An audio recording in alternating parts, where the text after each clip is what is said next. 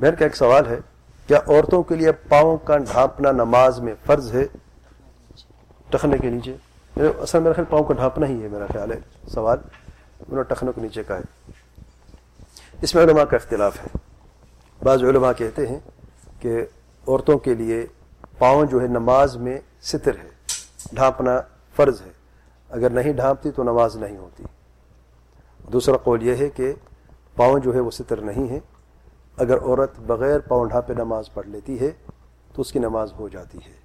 یہ دوسرا قول، شیخ حسین بتم رحمہ اللہ کا اختیار ہے اور شب عثمین نے بھی شرح ممتع میں اسی مسئلے کے تعلق سے فرمایا ہے کہ میں اس مسئلے کی واضح دلیل نہیں جانتا ہوں، اس لیے میں شیخ الاسلام کی اس مسئلے میں تقلید کرتا ہوں۔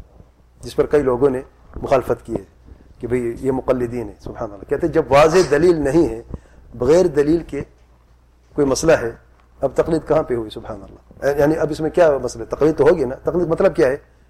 بغیر دلیل کے کسی قول کو مان لینا. فرما جب اس مسئلے واضح دلیل نہیں ہے، تو میں شیخ الاسلام رحمہ اللہ کی تقلید کرتا ہوں اس مسئلے میں. کیا قباحت ہے اس میں؟ جب واضح دلیل ہے ہی نہیں.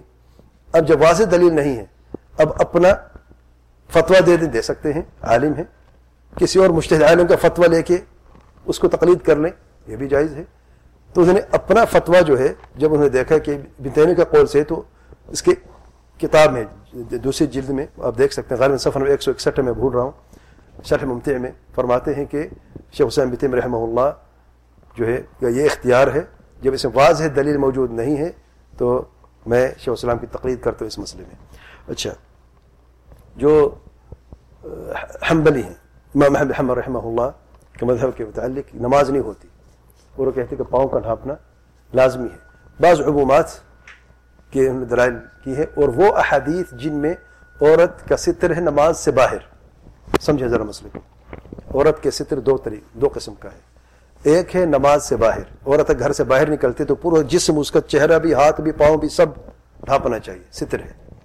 ٹھیک ہے۔ اور اس میں جتنی بھی روایات ہیں، اس کے تعلق سے ہے۔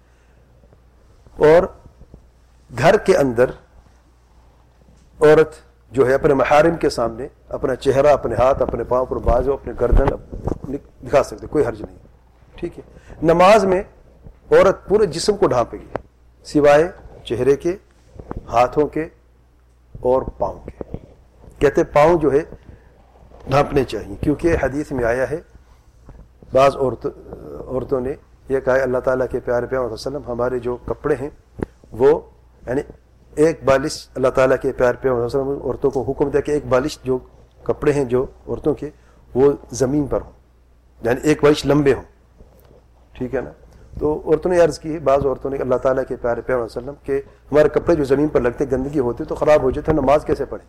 اللہ تعالیٰ کے پیارے پیار وسلم نے فرمایا ہے کہ جب آگے مٹی صاف پاک آ جائے گی تو وہ مٹی اسے یعنی اس گندگی کو پاک کر دے گی۔ تو نماز تم لوگوں کی ٹھیک ہے۔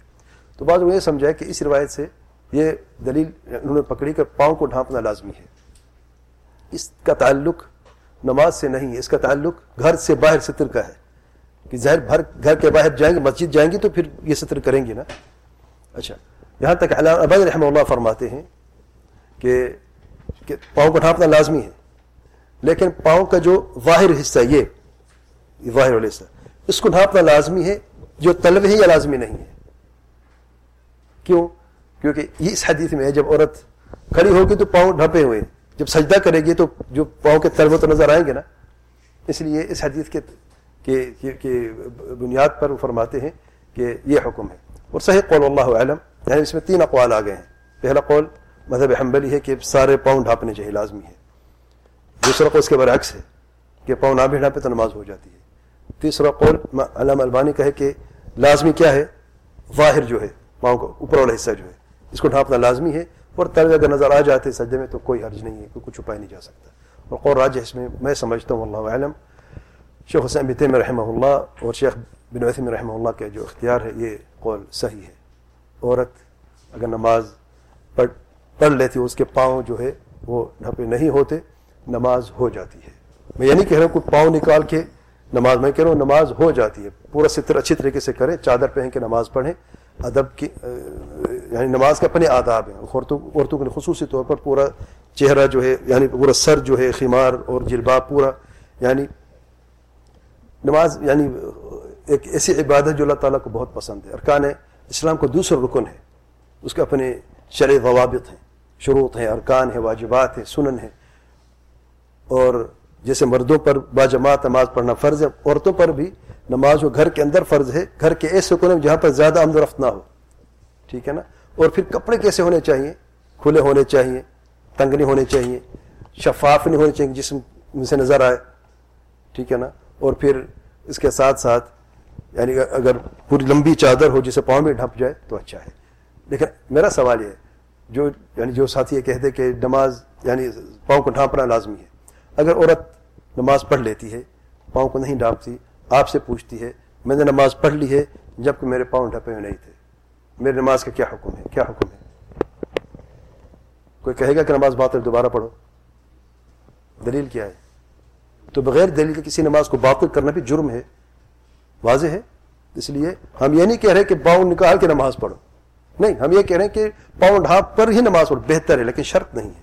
فرق ہے دونوں میں۔ بہتر ہے، بہترین طریقے سے نماز پڑھو، پورا یعنی کپڑا لے کے پاؤں میں ڈھانپ کے نماز پڑھو، لیکن اگر پاؤں نہیں ڈھپ سکتے اور نماز پڑھ لی ہے تو نماز درست ہے، نماز باطل نہیں ہے۔ واللہ اعلم۔